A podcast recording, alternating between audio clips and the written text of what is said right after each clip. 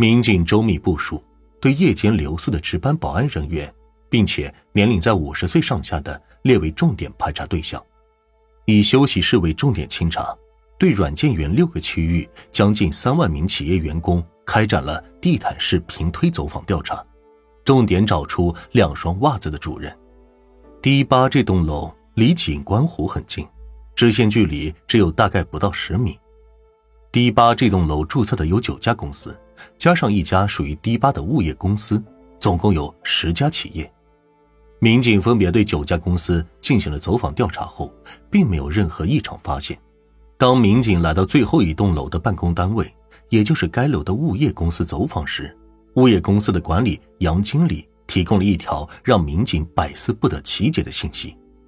该公司的保安员梅中于11月14日夜班后一直未回宿舍以及公司，也没有人知道他的去向。过了2天后，梅中在11月16日发了一条短信给杨经理。梅中用短信向杨经理请假，说自己在广东的儿子出了事故要去处理。杨经理感到很奇怪，以前每次请假梅中都会以书面写请假条交到办公室来，为何这次他就走得如此急迫呢？杨经理试着给梅中打电话询问他的去向，但让人奇怪的是手机一直关机，死活打不通。民警立即调阅11月24日当天值班表的情况，发现11月24日晚上梅中值中班。11月24日晚上11点钟梅中下班以后，和梅中进行交接班值当晚夜班的是保安队长杨泽。11月24晚至案发期间，保安员梅中为什么不辞而别？而现在再次走访调查变得更有针对性，也更为严谨。侦查员决定到梅中工作的场所查看究竟。民警在询问梅中的队友时，发现梅中的年龄、身高、体貌特征与重案组最后一次分析判断的排查范围高度吻合。队友一致反映，梅中是一个性格比较怪异、孤僻的人，他不怎么合群。梅中工作很不认真，总爱迟到早退，上班的时候老爱玩手机。不仅如此，梅中还不听保安队长的指挥命令，喜欢和大家对着干。梅中比保安队长杨泽早来这家物业公司就职，自认为自己是一个老员工，资历比杨泽老，所以在工作中他有点不服队长杨泽的管理。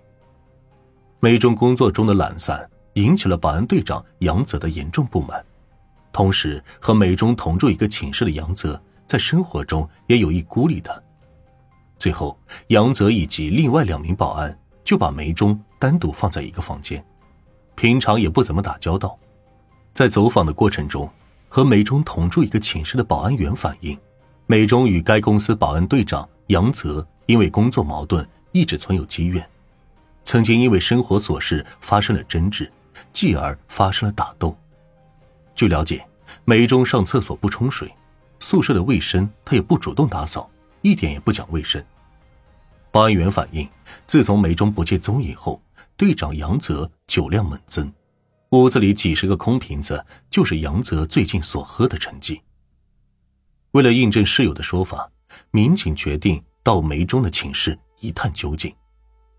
一推开梅中的房门，首先映入眼帘的是梅中床头的一把椅子，椅子上有4只袜子，这4只袜子都是2只一套的，跟发现了尸体上的袜子的穿法是一模一样，而且袜子的品牌也都是某品牌的。民警强按心中的激动，不动声色地向室友打听梅中的生活习惯。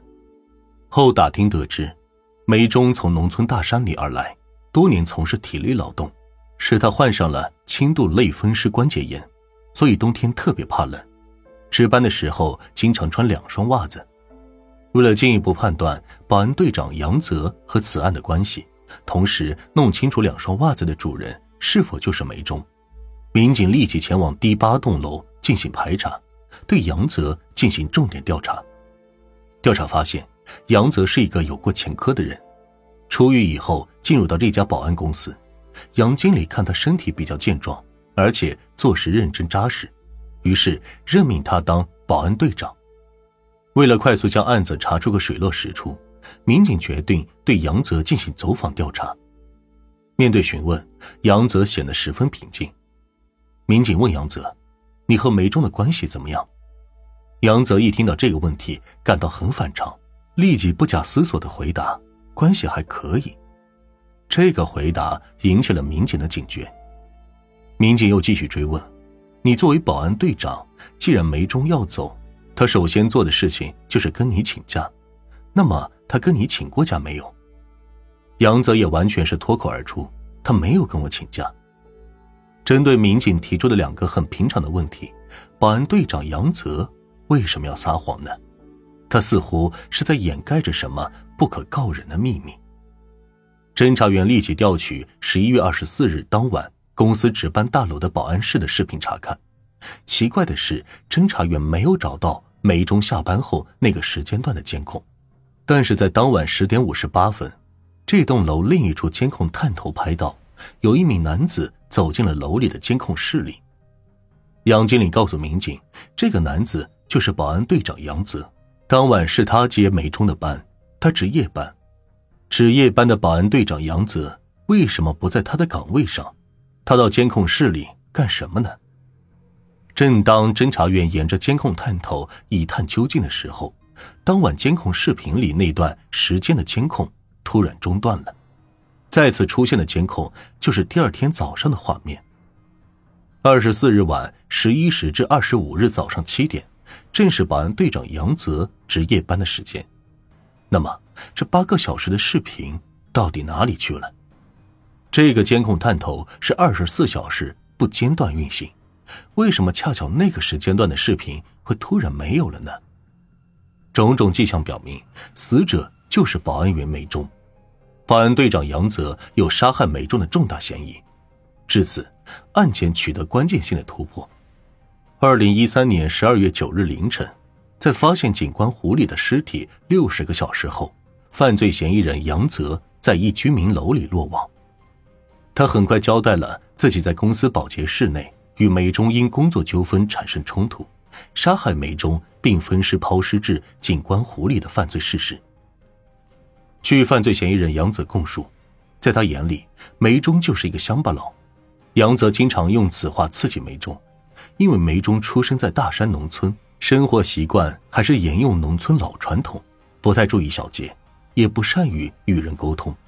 工作中和生活中，梅中从始至终都和队长杨泽对着干。2013年10月份左右的时候，梅中有一次上厕所没有将厕所冲干净，保安队长杨泽就让梅中把厕所冲洗干净，但是梅中不听杨泽的话，于是两人就发生了冲突。因为杨泽人高马大，身体健壮，梅中就被杨泽打伤了。